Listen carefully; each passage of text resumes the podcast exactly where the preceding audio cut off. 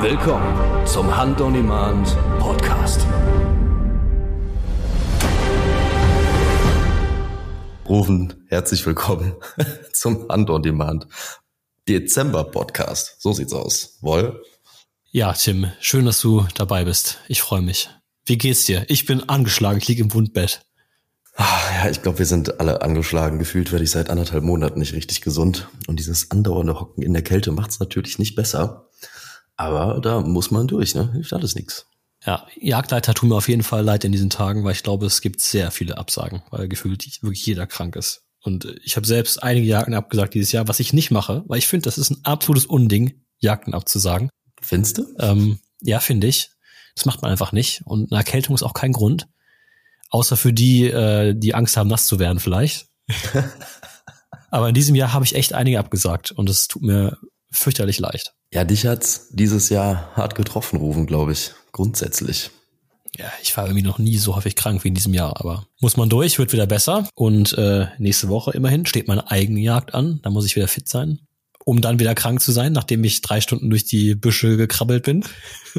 Vielleicht bringen die Gäste ja gutes Wetter mit. Ja, ich habe mal schon gesehen in der großen Wetterprognose, ich glaube, es gibt 3 Tage Dusche jetzt demnächst, also pessimistisch bin ich. Ja, Rouven, aber trotzdem haben wir letzte Woche eine Jagd besucht. Und zwar nicht irgendeine Jagd, sondern die Drückjagd des Jahres. Ja, und um uns direkt selbst zu loben, da haben wir alle fantastisches Jagdwetter mitgebracht. Also besser geht's wirklich nicht. Also ich hatte seit, glaube ich, 10 Jahren nicht mehr so schöne Bedingungen, dass man im Schnee jagen konnte. Das war wirklich einfach nur perfekt. Am ersten Tag war ein bisschen viel Schneetreiben vielleicht. Aber darüber wollen wir jetzt nicht meckern, weil Drückjagd im Schnee ist einfach grandios. Ja, ich kann mich auch nicht erinnern, wann ich mal so eine schöne Jagd gehabt habe. Also ich hatte schon mit Sicherheit mal hier und da ein paar Schneejagden, aber meistens ist es dann ja doch so, es ist so tauender, pappiger Schnee, irgendwie ungemütlich, kalte, nasse Luft oder es ist kein Wild da. Und jetzt war es einfach herrlich. Es war so richtig, richtig eingeschneit. Es ist liegen geblieben, es war kalt. Die Sauen sind dich weiß angewechselt. Es waren keine Albinos, es waren einfach nur eingeschneite weiße Sauen. Oh, das war was fürs Jägerherz. Ja, das ist einfach, was man sich wünscht, ne? Und wenn dann eben auch noch wie jetzt wieder auch Wild einfach da ist. Wir hatten ja wieder eine unglaubliche Strecke am ersten Tag und man auch einfach diese verschiedenen Wildarten so im Schnee sieht. Also ich habe einen Fuchs gesehen, ich habe Rotwild gesehen, Sauen natürlich gesehen, Dammwild ohne Ende gesehen. Und das alles im Schnee, wie die dann so schön da durchwechseln und so gucken und so, das war schon toller Jagdtag. Also da haben wir, glaube ich, Aufnahmen für die Ewigkeit gemacht, weil eine Drückjagd des Jahres im Schnee gab es noch nie. Es gab auch in 25 Jahren Reimann-Forst noch nie die große Jagd im Schnee. Von daher ist das etwas sehr Besonderes, weil da oben im hohen Nordosten ist Schnee zu dieser Jahreszeit wirklich äußerst selten. Ja. Der kommt da irgendwie immer erst im Januar oder so, sagte Friedrich. Ja, ich hatte so eine Wetterprognose gesehen und da hatte der Moderator gesagt, das letzte Mal, dass es Anfang Dezember in Deutschland flächendeckend so viel geschneit hat, war, glaube ich, 2005. Also haben wir wirklich verdammt viel Schwein gehabt. Wer weiß, ob es jemals wieder diese Drückjagd im Schnee geben wird. Klimawandel, ne? Mhm. Was mich wirklich gewundert hat, ist, dass sich auf dieser Jagd auch niemand festgefahren hat. Also irgendwie sind alle Autos mit dem Schnee auch ganz gut klargekommen, ne? Außer, okay, Gerold hätte mich einmal mit dem Amarok fast umgenietet, aber ansonsten war eigentlich alles gut. Ja, mit Marius und Martin bin ich am zweiten Tag auch quer durchs Revier gefahren und da hatten wir auch kurzzeitig Angst, uns festzufahren, hat aber funktioniert. Ich habe mich hingegen aber extrem darüber gewundert, über die Strecke, weil während der Jagd, ja, natürlich sind ein paar Schüsse gefallen, ne? Aber ich habe es so zu meinem Kameramann Sven gesagt, ey du, ich glaube, es liegen 10 Sauen. Und dann kommen wir zum Streckenplatz und da lagen einfach 40 Sauen. Also dieser Schnee, das war gefühlt wie so ein riesengroßer Schalldämpfer, der sich auf den Wald gelegt hat. Es war ja alles, jeder Ast hing voll mit zentimeterdickem Schnee und es schneit ja auch durchgängig und du hast einfach keine Schüsse gehört. Ja, also das hat mich auch sehr gewundert, dass da so viel lag. Am ersten Tag, ja, wie du sagst, der Schnee war ein riesengroßer Schalldämpfer an diesem Tag. War aber auch recht angenehm. Ja, und ich glaube auch tatsächlich, dass das gar nicht so schlecht war. Also ich glaube, im Vorfeld war ja die Angst, das Wild würde sehr früh laufen, würde vielleicht schon beim Anstellen das Treiben verlassen. Aber ich glaube, das Wild hat weder die Autos gehört, noch die Jäger gehört. Und so lag es eben schön ruhig in der Deckung, sodass es dann auch erst losging, als das Treiben wirklich losging. Ja, und auch am zweiten Tag müssen wir ja schon recht leise alle zu den Ständen gekommen sein, weil wir hatten ja wieder einen Mitjäger dabei. Der Wolf war im Trieb. Ja, stimmt. Also mindestens Jens hat ihn auf jeden Fall gefilmt. Da habe ich schon eine Szene gesehen. Ich weiß nicht, ob ihn noch jemand auf Video hat. Ich glaube, Hermann hat ihn auch noch drauf. Ja, ich habe noch nicht in die Aufnahmen von Hermann reingeschaut, aber ich glaube, er sagte das, ja. Aber ich habe auch am zweiten Tag vor meinem Stand einen sehr frischen, sehr starken Rotwildwechsel gehabt. Also es kann auch sein, dass da dann doch das ein oder andere spitzfindige Rotwildrudel das Treiben verlassen hat. In jedem Fall war es ja so eigentlich der Kontrast zum ersten Tag, zumindest von der Strecke. Aber es war so schön, weil es einfach so ruhig war und so richtig malerisch.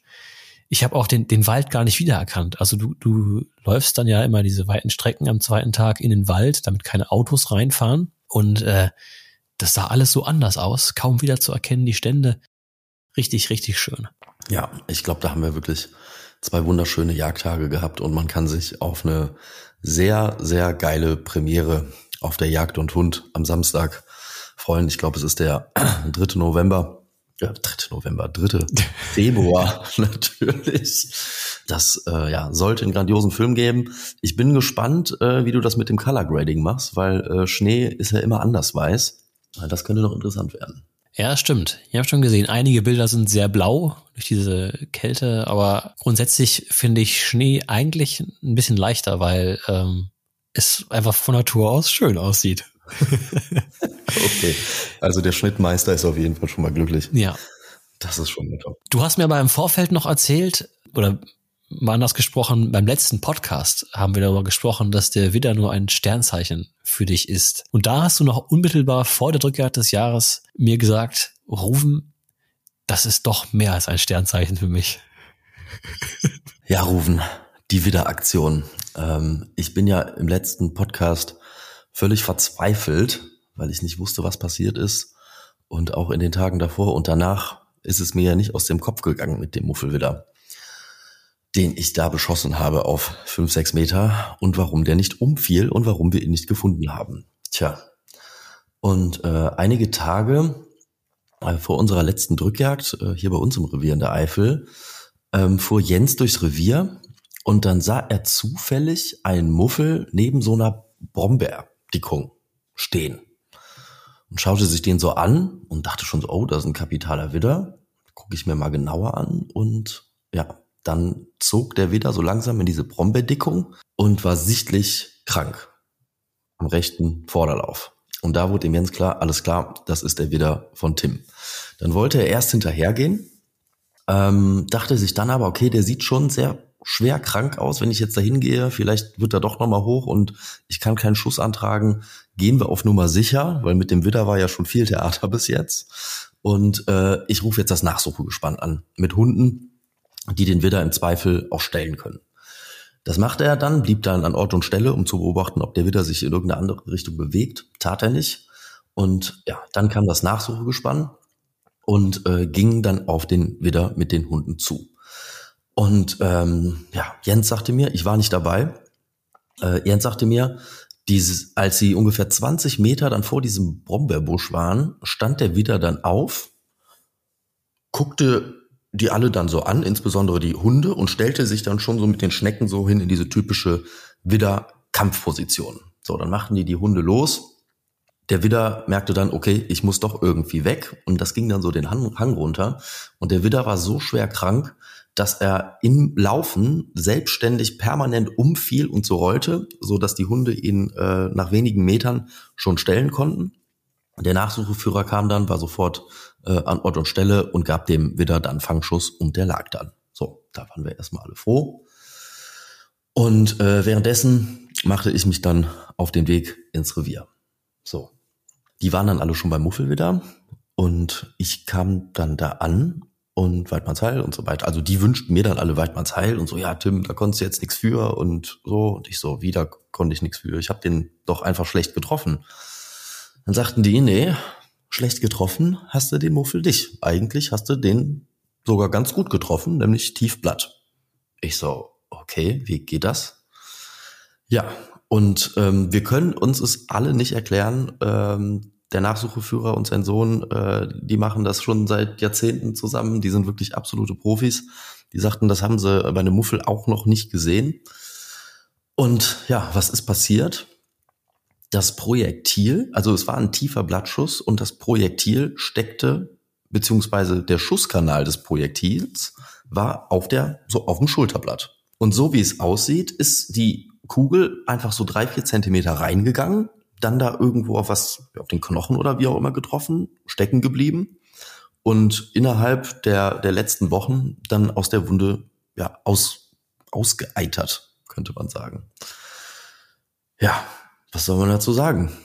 Also ich habe mich da verrückt gemacht, dass ich irgendwie schlecht geschossen hätte und so weiter und so fort. Hab nicht schlecht geschossen, aber diese Kugel, ich weiß nicht, was mit dieser Kugel los war. Also schreibt's gerne mal in die Kommentare, ob ihr das schon mal irgendwo gesehen habt oder wie man das erklären kann, weil das Projektil wurde vorher auch definitiv nicht von irgendwas abgefälscht oder ist durch irgendwas anderes durch. Das war ein ganz sauberer Schusskanal da drin. Keine Ahnung, was da passiert ist, aber wir haben den Widder. Und wie angekündigt, habe ja gesagt, das ist ein sehr kapitaler Widder. Und das ist er auch, ist der neue Revierrekord hier bei uns in der Eifel mit ca. 207 CEC-Punkten. Also schon richtig guter Widder. Ja, Tim Weidmanns Heil, wenn ich es nicht besser wüsste, würde ich sagen, das hört sich ja sehr nach Jägerlatein an. Ja, könnte man meinen, also so standen wir da auch. Ja, ich glaube, viele kennen Geschichten, wo man halt sehr ungläubig sich fragt, hä, das kann doch gar nicht sein. Und ich habe auch schon mal so eine ganz komische Sache erlebt, die ich aber jetzt nicht zum Besten geben möchte. Erstmal aber gut würde ich sagen, dass der arme Widder von seinem Leiden erlöst wurde. Das wäre sicherlich nicht schön gewesen für den Widder. Aber ich denke, man kann selbst zumindest ein klein bisschen besser schlafen. Man wusste, dass der Schuss ja eigentlich gut saß, auch wenn das natürlich für das Tier keinen Unterschied macht, ne? Nee, fürs Tier macht's leider keinen Unterschied. Das waren bestimmt nicht so schöne Wochen für den Widder. Der war mittlerweile auch echt schon ein bisschen abgekommen. Der war auch in der Ecke im Revier, wo Jens ihn gefunden hat, wo Muffel normalerweise nicht sind. Also der hat sich da aufgrund der Brunft wahrscheinlich da ein bisschen abgesondert, weil die anderen Widder hätten den natürlich komplett fertig gemacht. Aber beruhigend ist es für mich auf jeden Fall gewesen, dass ich nicht denke, ich bin ein Vollidiot und schieß auf 5 Meter einen Widder vorbei. Das war schon mal beruhigend. Aber ja, wie das passiert sein kann, ist mir ein absolutes Rätsel.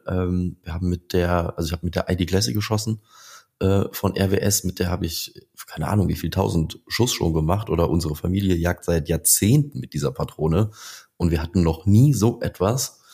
Ob es überhaupt an der Patrone lag oder ob da keine, also es ist einfach nicht zu erklären, was da passiert ist. Aber ja, wir haben ihn erlöst und ich bin glücklich, dass ich ihn jetzt doch hab. Aber ja, danke an Jens auf jeden Fall und das Nachsuchgespann. Das war einfach ein guter Zufall, der jetzt dazu geführt hat, dass wir den wieder doch noch bekommen haben. Und da sieht man mal, es ist durchaus sinnvoll, wenn immer jemand mal wieder vor Ort ist im Revier, um nach den Rechten zu schauen. Ja, bei uns ist ja auch das Gute, unser Jagdaufseher ist ja auch Nachsucheführer, ne? Also ich meine das nicht im Sinne von gut, weil wir hier nachsuchen am laufenden Band produzieren, sondern aber wenn dann mal eben was ist, dann kann er natürlich helfen. Und an so einer Sache sieht man jetzt auch mal, ich habe ja im letzten Podcast gesagt, normalerweise ist immer der Schütze schuld, also nie die Waffe, nie das Tier oder sonst irgendwas. Ja, es gibt auch Fälle, da ist es der Schütze dann ausnahmsweise mal nicht schuld. Habe ich Glück gehabt. Nun denn, ich habe aber gehört, es gibt noch was weiteres aus der Jagdszene zu vermelden. Es folgen die aktuellen Themen der Jagd. Ja, und ich wollte einfach nur noch ganz fix Glückwünsche schicken nach Verden zur Jägerschaft, denn die hat den deutschen Engagementpreis gewonnen, zumindest den Publikumspreis. Herzlichen Glückwunsch. Das ist doch mal eine tolle Sache. Von mir auch herzlichen Glückwunsch. Du hast die Beiträge ums Voting ja auch fleißig geteilt. Wir von Hand-on-Demand haben es ja auch geteilt. Und ich würde sagen, verdient, oder Ruhm? Ja, absolut. Denn ich finde, das ist ein ganz wichtiger Preis für Signalwirkung der Jagd insgesamt. Und als ich diese Beiträge, ich weiß nicht, irgendwie 5, 6 Tage vor Ende der Abstimmung geteilt habe, lag die Jägerschaft noch, ich glaube, 3.000 oder 4.000 Stimmen hinter der führenden Person. Das war irgendeine Kidsretterin aus Nürnberg, die sicherlich auch tolle Arbeit leistet, aber die hatte irgendwie ganz viele Jagdgegner akquiriert und sozusagen diese Abstimmung damit ein bisschen unfair gestaltet für alle anderen Teilnehmer. So, alle haben dann so diese Stimmen dieser Jagdgegnerin oder der Kidsretterin geschenkt. Hauptsache, die Jäger gewinnen nicht, nach dem Motto. Es ging dann auf Facebook durch sämtliche Jagdgegnergruppen. Ist natürlich schade für alle anderen Teilnehmer dieses Preises, die natürlich dann so ein bisschen in den Schatten gestellt werden. Mhm. Aber ich hätte nicht gedacht, dass dann wir Jäger es schaffen, dann auch mal das Ruder noch rumzureißen. Manchmal gewinnen wir auch.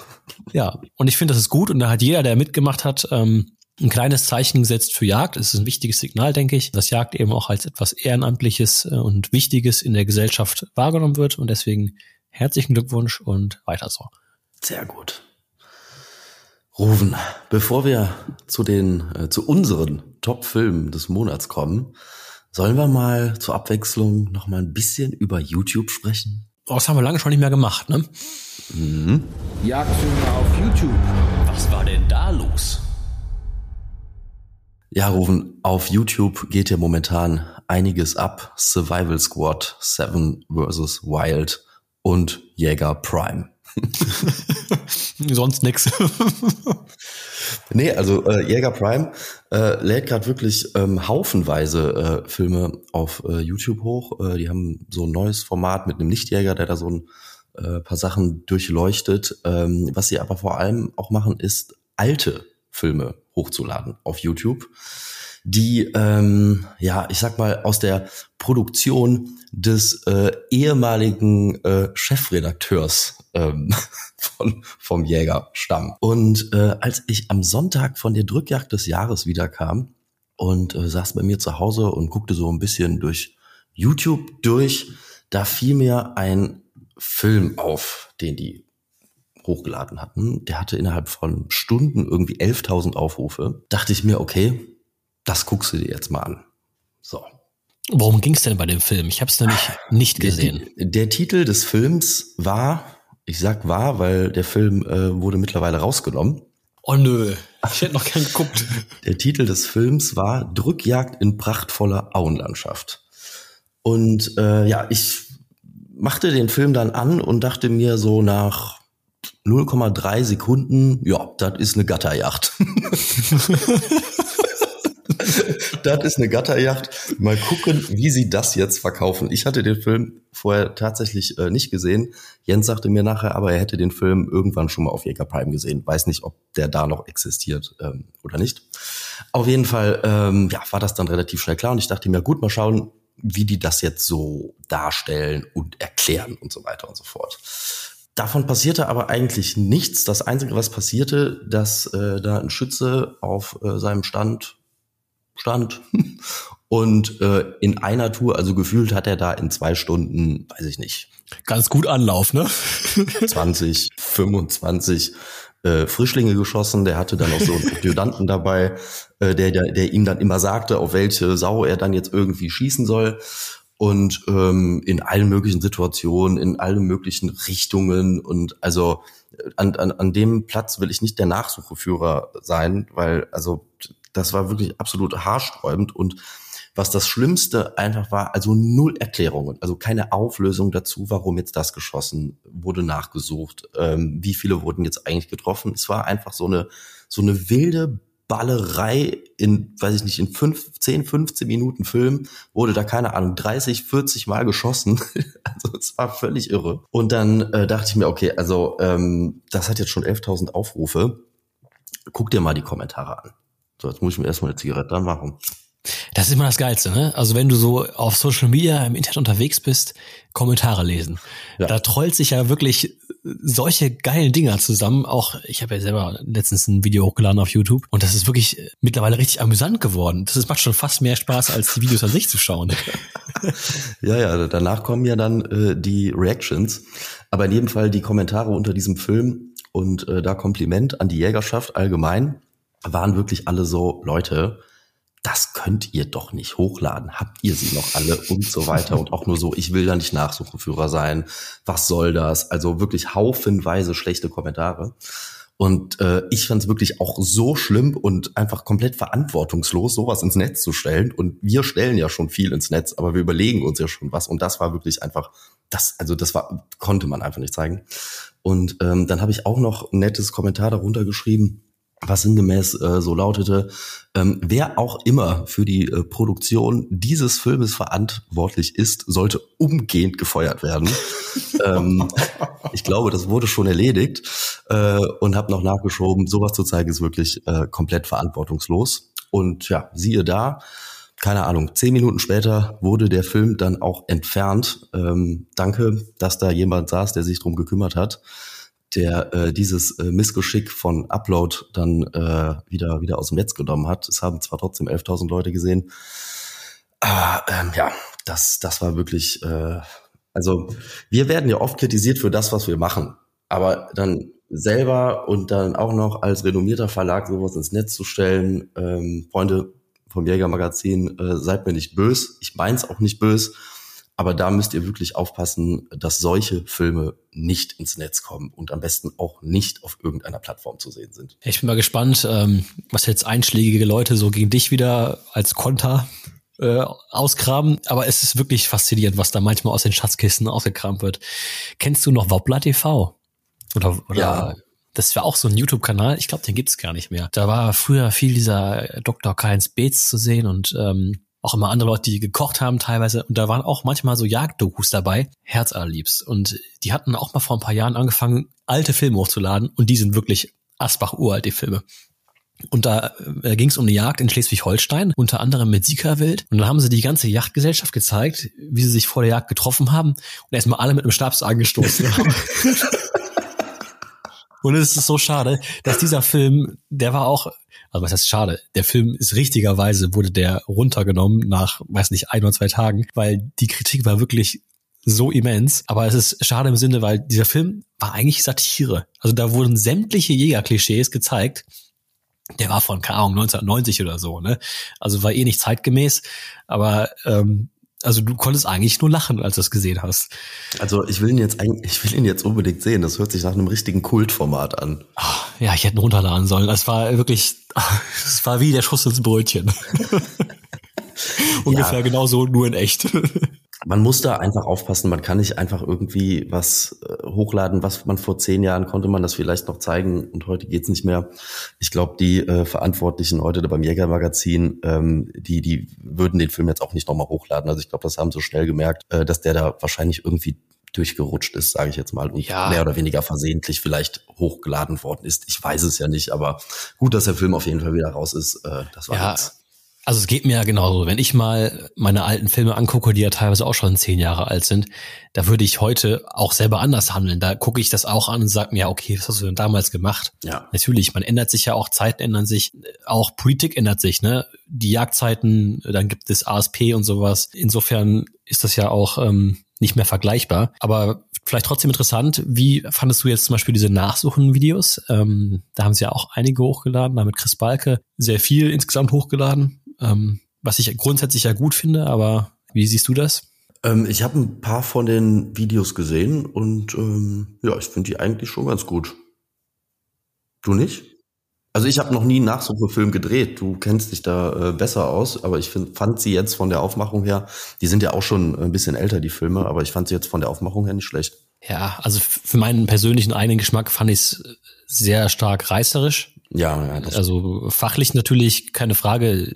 Also auch der Chris Balke ist ja ein sehr guter Nachrichtenführer und auch seine Leute, die ihn da teilweise begleiten. Aber ich fand es von der Aufmachung teilweise so ein bisschen reißerisch. Da war so ein Thumbnail-Nachsuche in der Stadt und dann war der Chris Balke so auf dem Bild zwischen Autos und so. Und dabei ging es halt einfach nur um eine Nachsuche am Stadtrand, die mit der Stadt eigentlich gar nichts zu tun hatte. Und weiß ich nicht, das war mir dann schon arg reißerisch teilweise, wo man dann sagen muss, ob das jetzt wirklich so im Sinne des Wildes ist, wenn es da noch gezeigt wird, wie es vor dem Fangschuss leidet, weiß ich nicht.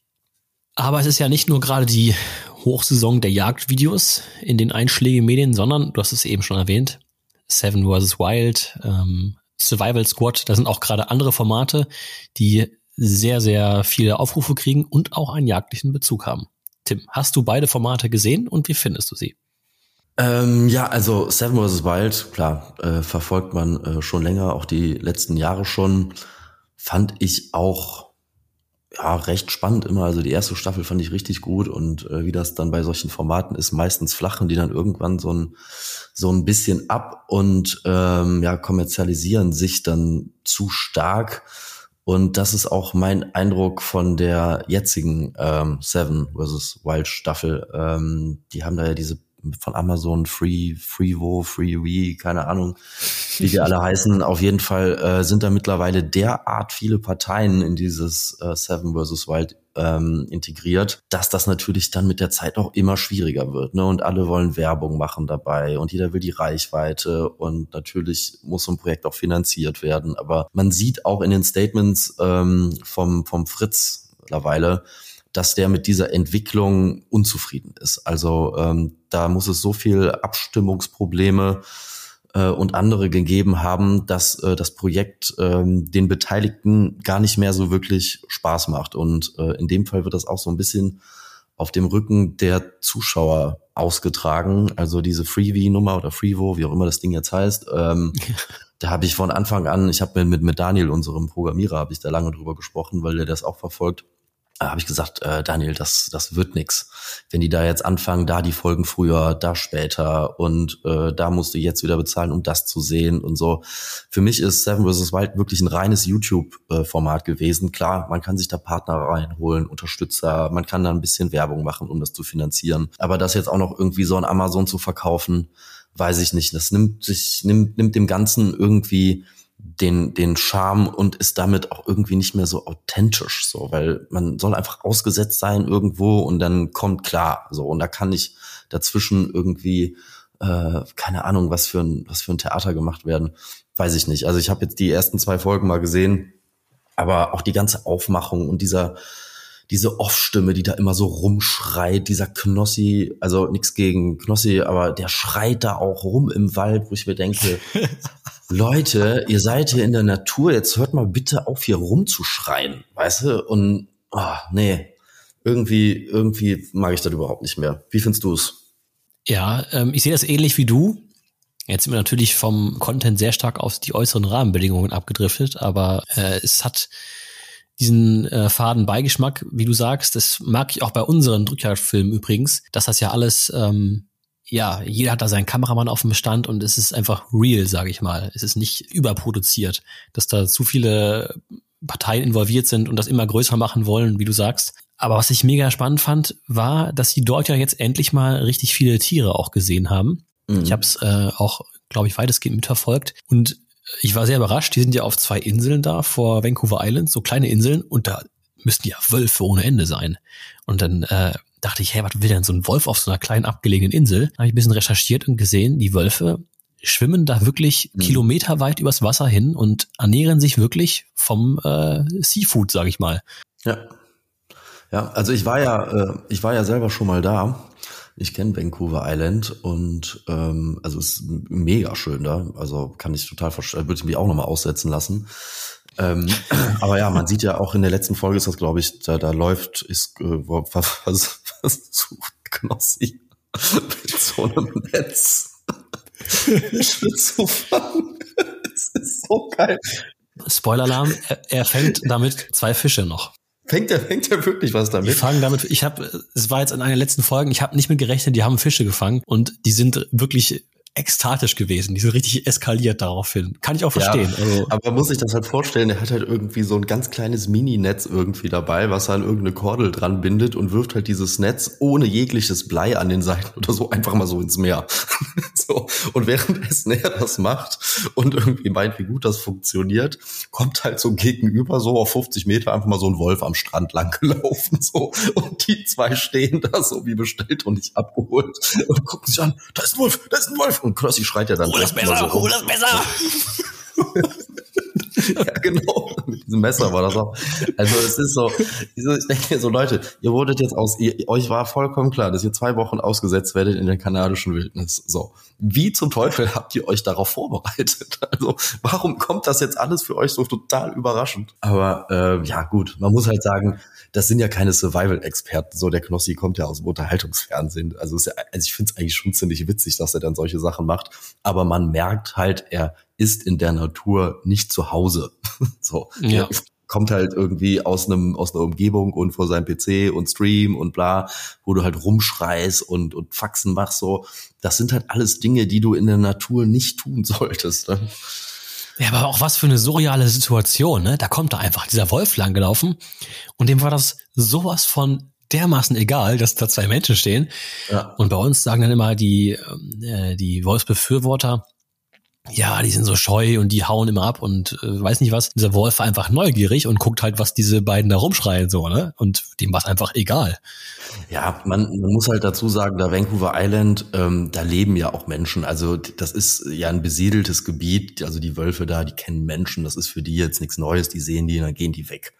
Ne? Also die sind da jetzt nicht, um die Überleitung zu machen, auch zu Survival Squad, die sind da nicht wirklich mitten in der Wildnis, wo hunderte Kilometer um dich herum nichts ist und wo die Tiere, die dort leben, noch nie in ihrem Leben einen Menschen gesehen haben. Ne? Das ist halt eine ganz andere Situation. Aber das ist halt eben auch das, was ich bei Survival Squad jetzt wirklich richtig gefeiert habe, weil da musst du schon wirklich Eier haben, weil wenn dir da oben was passiert oder schlechtes Wetter kommt, dann hast du halt wirklich ein Problem, da kann dir erstmal niemand helfen. Das haben Otto und Fabio in der ersten Folge schon richtig so gesagt. Also die zwei müssen jetzt aufeinander aufpassen. So, ne? Wenn was passiert, ja, dann kommt frühestens in 3, 4, 5 Stunden kann der Heli kommen. Wenn schlechtes Wetter ist, kommt gar keiner.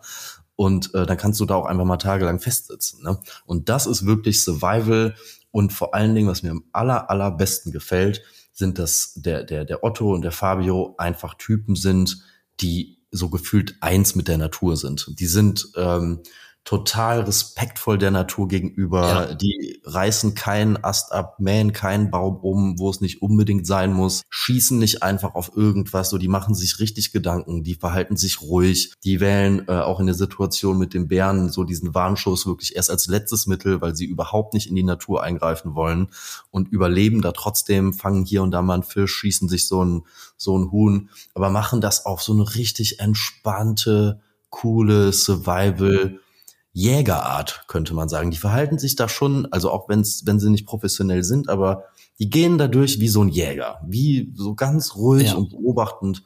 Das mag ich daran. Ja, das hat mich auch bei Seven vs. Wild so gestört. Da sind ja dann Teams dabei, irgendwie aus der Streaming- und Gamer-Szene, und die laufen da rum und ey Bro, und lass mal hier irgendwas, weiß nicht, die reden auch so schon in Zockersprache, sage ich jetzt mal. Ja. Das ist irgendwie so ein krasser Kontrast zu dieser ja da teilweise wirklich unberührten Natur. Und wenn du das bei Survival Squad siehst, ja, wie die einfach eins damit sind, das schaut sich deutlich angenehmer an für mich, finde ich. Ja, es ist einfach respektvoll. Und bei Survival Squad, die benutzen ja wirklich richtig Jägersprache, so, ja, dieses Stück. Und jetzt haben wir das erstmal angesprochen und Fährten und also was auch immer die alles dafür für Begriffe nutzen. Aber sie reden halt in einer Sprache, die passend zur Natur ist und nicht so völlig abstrakt. Also stell dir mal vor, wir würden da auf der Drückjagd des Jahres oder hier, wenn wir zusammen jagen gehen oder einen Jagdfilm machen, sagen, ey Alter, schieß mal da hinten, so, probier einfach ja mal, egal, so scheiß, also so reden einfach, ne? Das passt einfach nicht. Und ich finde es irgendwie so ein bisschen, das ist für mich so ein bisschen, wie wenn du irgendwie bei deiner Oma sitzen würdest, ne? Und würdest dann auf einmal anfangen, so einem Assi-Slang zu reden. So, das ist ja einfach respektlos.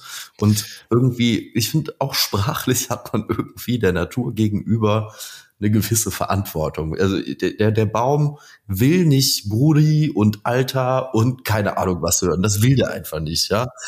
Dann stirbt der Baum, das mag er nicht. Ey, Bro, ja.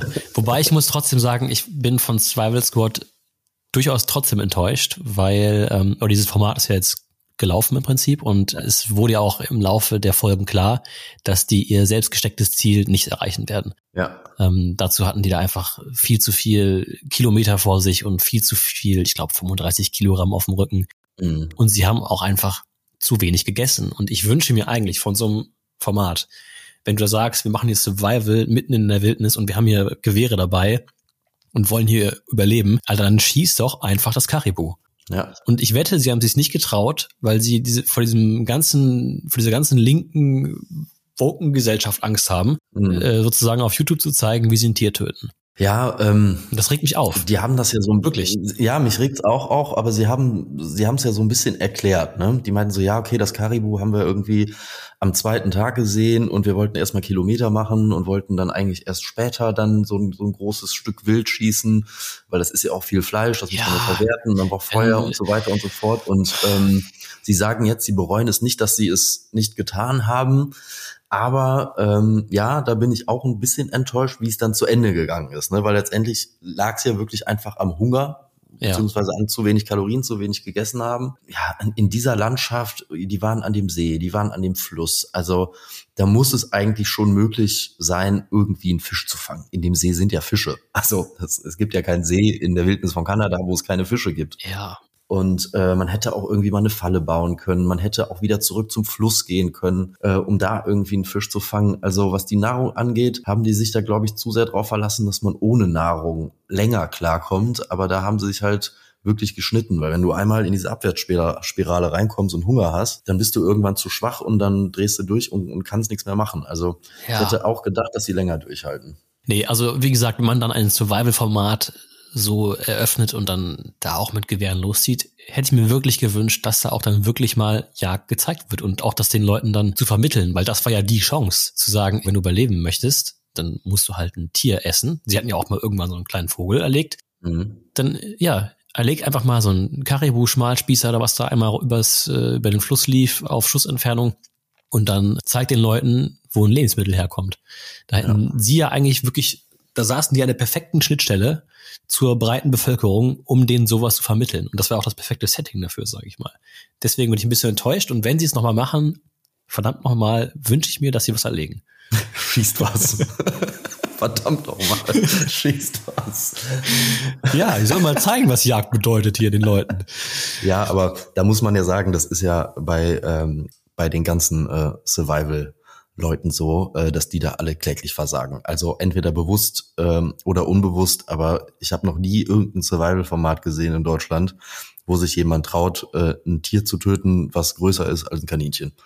Und das verstehe ich, weil die machen schon immer ja einen auf so, wir sind so harte Kerle oder harte Frauen, so. Ja, dann mach doch mal so, ne? Also. Ja, außer Bear Grylls, ne, der halt in seinen Folgen da immer irgendwo durch den Dschungel läuft und sich irgendwelche Spinnen und Würmer und Eigenurin trinkt. Aber der beißt den Tieren ja einfach direkt den Kopf ab. Ja, aber da weiß halt auch, es ist halt gefaked und da ist Kamerateam dabei und es ist halt überhaupt nichts mit Survival zu tun und deswegen war das ja eigentlich so ein geiles Format, weil die waren da ja wirklich zu zweit. Ja. Die hatten ihre ganze Kameraausrüstung in ihrem 35 Kilogramm Rucksack. Aber echt Respekt, ich hätte keinen Bock, mit so einem Rucksack da rumzulaufen. Nee. Ich komme gerne mit, ich filme auch gerne ein bisschen, aber nur mit der Knarre und das war's. Vor allen Dingen der Fabio, deswegen ist der auch so früh abgekackt wahrscheinlich, weil er ja die Hälfte der Zeit, bis die da mit den Schlauchbooten losgefahren sind, hier das Karibu sich auf den Rücken geschnallt hat. Ne? Da habe ich mir auch gedacht, so Junge, Survival, du kannst dir doch jetzt nicht dieses Ding da noch auf den Rücken machen, was mit Sicherheit irgendwie nochmal 5-6 Kilo gewogen hat, so, ne? Das ist halt einfach dumm. Das darfst du nicht machen, weil das dann auch irgendwie nicht authentisch, so, ne? Ja. Also, in Ehren, dass er sich dann eine Erinnerung mitnehmen wollte, verstehe ich auch total. Aber, ja, sowas darfst du nicht bringen. Also, diese 5 Kilo, die haben ihn wahrscheinlich wirklich die Energie gekostet, die ihm nachher gefehlt hat, um weiterzumachen, ne? Tja, und daran sieht man, ist es dann eben ja doch nicht Survival, wenn du halt genau weißt, okay, ich kann noch einen Helikopter anrufen und der kommt dann vorbei und rettet mich, auch wenn es halt Stunden dauert. Aber so ist ja immer noch im Hinterkopf, ja, wir sind hier halt nicht wirklich jetzt 100% drauf angewiesen, was zu erlegen. Vielleicht sollten wir mal sowas machen, Rouven. Sollen wir uns nicht mal so ein Hand-on-Demand-Format überlegen, wo wir alle irgendwo ausgesetzt werden? Was hältst du davon? Ich wäre auf jeden Fall dabei. Ich weiß auch, dass es richtig hart wäre. Also natürlich ist es super einfach von dir zu sagen, ey, schießt mal einfach das Karibu, weil ich weiß ganz genau, wenn du da mit 35 Kilogramm rumläufst und es regnet und dir ist kalt, du hast so viel Strecke zu machen, das ist verdammt hart, glaube ich. Aber zumindest für den Part des Jagdlichen wäre ich dabei. Wir würden uns dann zum Jagen einfliegen lassen, ne? Otto trägt meinen Rucksack, ich trage das Gewehr. Ich breche auch gerne auf und koche auch. Ja.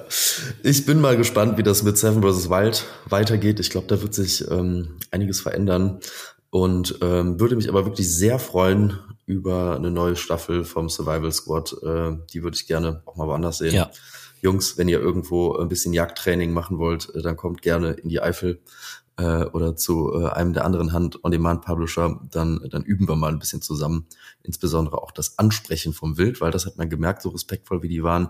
Die wollten ja auch immer das richtige Tier dann schießen. Und dazu gehört halt ziemlich viel Übung, das dann auswendig zu machen, ne?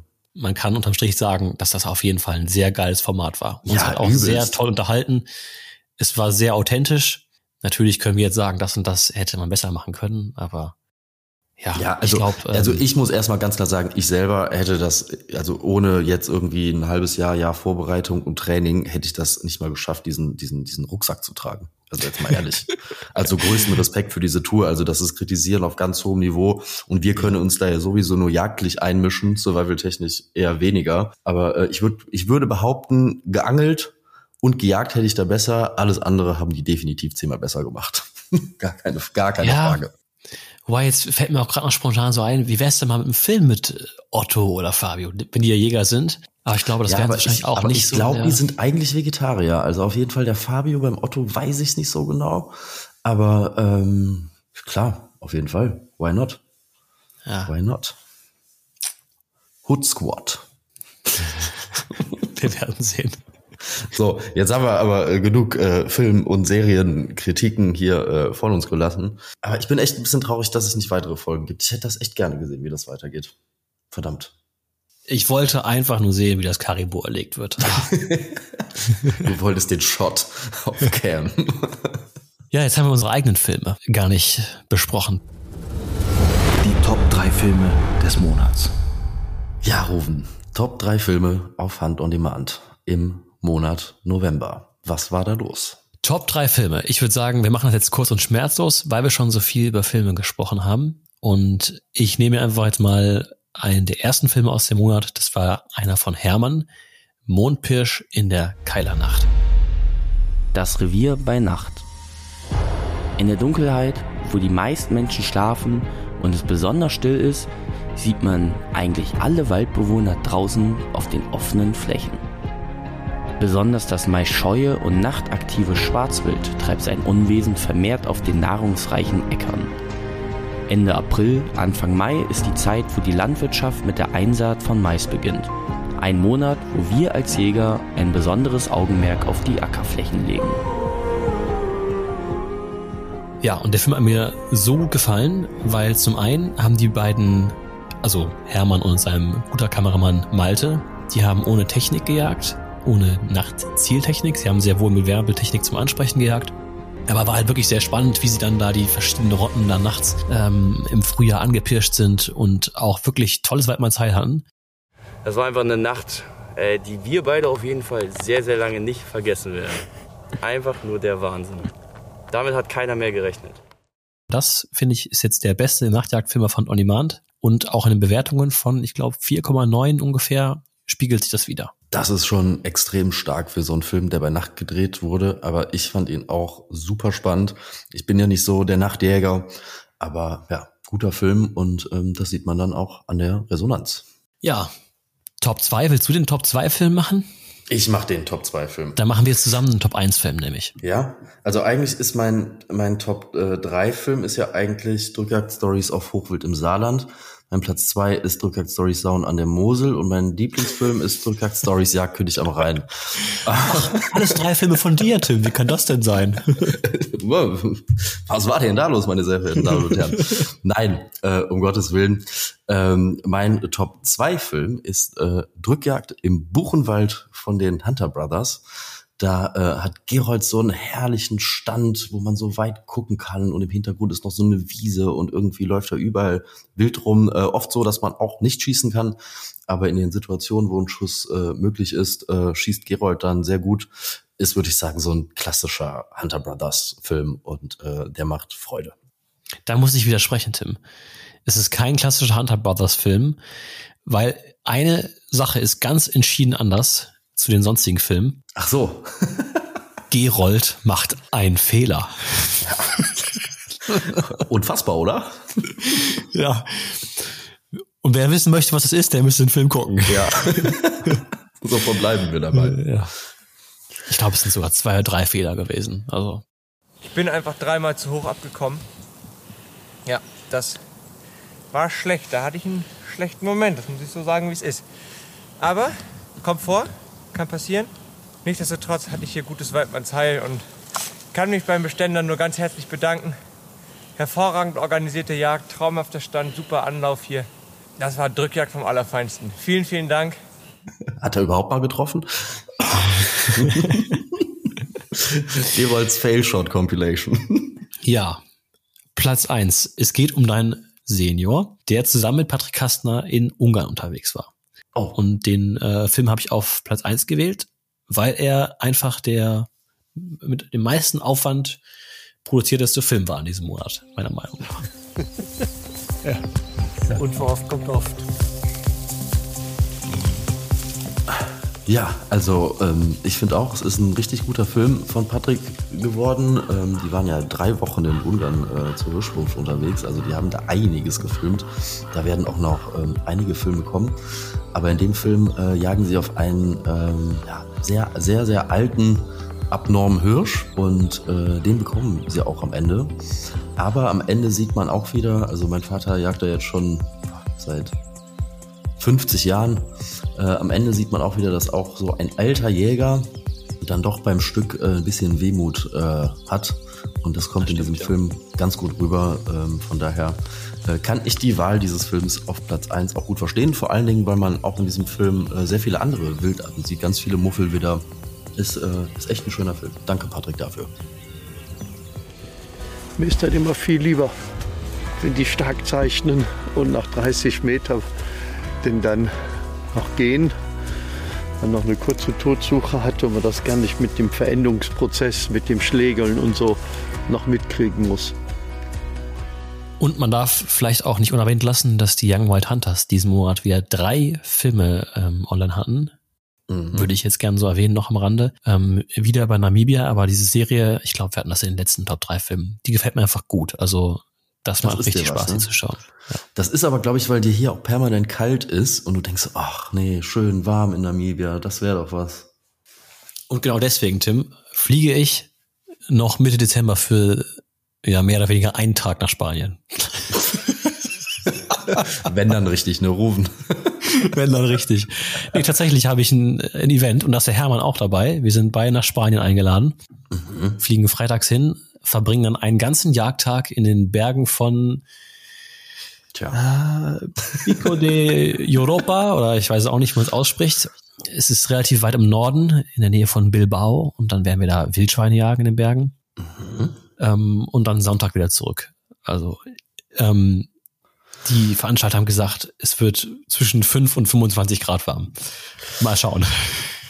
Das bezweifle ich, wenn ich ehrlich bin. Könnte auch kälter werden. Aber pack auf jeden Fall deine schusssichere Weste ein. Du weißt ja, die Spanier und ihre Monterias sind ein bisschen wild. Ja, also es ist keine Monteria, das kann ich dir schon mal so beruhigend vorweg sagen. Schon wieder Angst um dich gehabt. Ich habe vor, heil wiederzukommen. Aber du hast recht, ich habe auch einen weiteren Drückjagdfilm auf YouTube gesehen in den letzten Wochen, wo genau das nämlich vorkam. Da war nämlich hier unser lieber Steffen Foulon, der war in Spanien. Und du hast auf Kamera, wie diese Kugel ihm um die Ohren fliegt. Und das ist... Das Geräusch kenne ich noch gut aus dem Januar in Polen. Ja. Das ist so ein richtiges Feel-Good-Geräusch. Mhm. Und da bei diesen ganzen Steinen und wenn du siehst, wie wild die bei Monteria rumballern, bloß nicht. Hör mir auf. Das mögen wir nicht so gerne. Ja, und was ist jetzt mit meinen Drückjagd-Stories? Willst du die jetzt hier einfach komplett weg ignorieren? Ja, du hast sie doch schon erwähnt. Muss ich jetzt nicht mehr, ne? Du Arsch, ey. Du hast ein paar Sauen geschossen diesen Monat. Ich habe mir so eine Mühe gegeben, weißt du? Und jetzt wird's noch nicht mal von dir in die Top-Filme gewählt. Keine Anmerkungen. Die Husterei geschieht dir recht gerade. Ja, ich trinke auch jetzt mal lieber einen Schluck Wasser. Ja. Du warst fleißig in diesem Monat und ich glaube, wir beide haben es jetzt verdient, dass wir unsere Stimmen ein bisschen ölen. Ich merke es nämlich, es wird langsam wieder alles ein bisschen heiser und rau. Ja, aber noch können wir unsere Stimmen nicht ölen. Du kannst ja mal einen Schluck trinken, wenn du magst. Aber es gibt noch Neuigkeiten von Hand-on-Demand. Was hast du jetzt ja noch vor mit mir? Ein neues Gewinnspiel im Hunting Club. Und zwar gibt es gerade jetzt noch von unserem Partner Puma ein Gewinnspiel im Hunting Club. Da kann man ein Damast-Jagdmesser gewinnen im Wert von 1.390 €. Wenn das mal kein fettes Weihnachtsgeschenk ist, weiß ich auch nicht. Ist ein Einzelstück mit Echtheitszertifikat, handgenähter Lederscheide und Holzbox ausgeliefert. Also da ist wirklich alles dabei. Haben schon über 1.600 Leute mitgemacht. Das Gewinnspiel geht noch bis zum 10.12. Also ihr habt nicht mehr viel Zeit. Schaut einfach vorbei auf Hand-on-Demand im Hood Club und einfach die Gewinnspielfrage beantworten. Und dann seid ihr dabei. Und ja, dann geht's eigentlich jetzt krass weiter auf Messen. Ach, apropos Messe. Rouven, du hast ja geskippt, weil es dir ja nicht so gut ging. Aber die Hunter Brothers und Lukas von Feld und Jagd und Jens und ich waren ja nach der Drückjagd des Jahres noch auf der Angelwelt Berlin bei den Anglern. Da hast du noch gar nichts von erzählt, Tim. Ja, deswegen wollte ich das jetzt noch flott nachholen. Und zwar hatten wir da einen Stand. Und ja, in der Angelszene gibt's ja auch recht viele Influencer, Blogger und so, die so Filme machen. Ich habe tatsächlich niemanden erkannt, außer den Dustin Schöne von Nice, heißt diese Marke ja von ihm. Und der Jens ist aber voll im Angelgame drin. Also der meinte, ich habe hier innerhalb von 10 Minuten gerade irgendwie 20 Fame-Angler gesehen. Und ich so, okay, wer? Und so, ich kenne die alle nicht, keine Ahnung. Ich guck's mir auch manchmal an, aber ich kann es mir irgendwie nicht so richtig merken. Und also er hatte den einen oder anderen Fanboy-Moment. Ja, also der ist da jetzt nicht irgendwie hingegangen, aber er hat sie halt einfach erkannt, dass sie irgendwie da waren. Und ja, es war eigentlich eine ganz lustige Messe, ganz anderes Klientel als jetzt auf so einer Jagdmesse, also wirklich völlig anders. Auch viel mehr Verkauf von Produkten, also da waren jetzt eher weniger so Imagestände, sondern halt wirklich eher so Verkauf von Produkten. Und ja, es war aber ganz lustig, war zwar scheiße kalt in Berlin, aber ansonsten war es eine coole Messe. Waren auch viele Leute tatsächlich, das hätte ich nicht gedacht, die Hand-on-Demand kannten, die dann zu uns an den Stand gekommen sind. Ganz viele Jüngere auch wieder zu Paul und Gerold gegangen sind. Paul hatte seinen Maral dabei. Das war mal richtig cool, den zu sehen. Und so ein paar Böcke hatten sie auch noch dabei. Also da haben wir eine ganz schöne Zeit gehabt auf der Angelwelt. Und war auch mal nett, sich noch mal ein bisschen mit den Anglern zu unterhalten. Und das war schon ganz cool. Das hört sich doch echt ganz schön an. Ich bin trotzdem froh, dass ich das Wundbett gehütet habe. Ja. Ja, und jetzt steht Weihnachten vor der Tür. Und danach geht's nach Dortmund auf die Jagd und Hund. Danach geht's unmittelbar im Februar auch auf die hohe Jagd nach Österreich in Salzburg. Aber vor den Messen ist noch, ja, der Tag der Jagdfilme, Rouven. Der Hood Day. Am 23. Januar. Und ja, da wird jetzt einiges passieren in den nächsten Wochen. Übernächste Woche geht's nämlich los, dass ihr die ultimativen Hand-on-Demand Hood Day Gewinnpakete gewinnen könnt. Und die sind echt fett. Also wir verlosen 10 Pakete auf Instagram. Die sind alle so im Gesamtwert zwischen 400 und 500 €. Da wird's alle 2-3 Tage eine neue Verlosung geben. Deswegen abonniert auf jeden Fall mal Hand-on-Demand auf Instagram, damit ihr das nicht verpasst. Und für die Hand-on-Demand-Abonnenten haben wir natürlich auch was ganz Besonderes. Da gibt es 2 Riesen-Hauptpreise im Hood Club zu gewinnen. Ja, jeweils im Wert von ungefähr, also zwischen 2 und 3.500 €. Da ist auch wieder ein Schalldämpfer dabei und ein Waffenschrank dabei und Zubehör und Munition von RWS. Also wirklich alles Mögliche ist dabei. Da lohnt es sich auf jeden Fall, die nächsten Monate Hand-on-Demand ein bisschen intensiver zu verfolgen. Denn der Großteil der Geschenke, bis auf einen Hauptpreis, das bekommt ihr alles schon vor dem Hood Day. Das heißt Anfang Januar. Sodass ihr dann am 23. Januar euren Jagdfilm-Marathon mit euren Freunden zusammen starten könnt.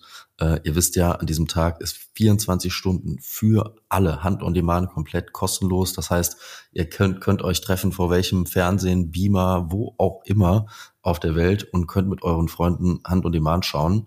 Und wer eben von diesem Tag, also an diesem Tag, an dem 23. Januar, eine Story von seinem Jagdfilm-Marathon macht und von seinen Freunden, die dabei sind, oder sich einfach irgendwas Cooles einfallen lässt und da in seiner Story Hand-on-Demand verlinkt, der hat die Chance auf den Mega-Hauptpreis. Und wie Owen es schon gesagt hat, es ist wirklich eine Mega-Hauptpreis. Ne? Also dann verlinken und danach wird's dann ausgelost. Wir gucken uns alle Stories an. Wir sind richtig gespannt, wie ihr euren Jagdfilm-Marathon gestaltet, wie das aussieht, ob ihr vom PC seid, vom Handy, vom Biber, im Kino oder wo auch immer ihr das organisiert. Wir freuen uns auf jeden Fall richtig auf den 5. Geburtstag von Hand on Demand, auf den Tag der Jagdfilme am 23. Januar. Bin sehr gespannt, was da passiert. Und wie gesagt, schaut vorher bei uns rein. Es gibt wirklich richtig, richtig coole Gewinne bei uns. Ja, ich bin auch sehr gespannt. Ich bin vor allem gespannt darauf, ob irgendwer so was total Abgefahrenes macht. So irgendwie auf einer karibischen Insel im Wasser liegen und Hand on Demand auf dem Fernseher gucken. Oder auf irgendeinem Zelt in Kasachstan oder. Ja, aber bitte nichts Gefährliches, wie irgendwie so auf den Dom klettern und dann da oben irgendwie rumhampeln. Ne? Nachher sind wir wieder schuld, Rouven. Wir sind ja eh immer schuld. Ja. So ist es. Was meinst du, wer mehr schuld ist? Meinst du bist mehr schuld oder ich bin mehr schuld? Na, ja, du definitiv. Du bist der Bad Blogger. Ich bin der Good Blogger. Herrlich. Okay, ich glaube, wir müssen aufhören zu quatschen. Wir erzählen wieder nur noch Blödsinn. Du und deine Star-Anwälte, ey. Nicht mit dabei. Ach, herrlich. Ja, Freunde. So, jetzt verabschiedet die Stimme sich aber wirklich endgültig.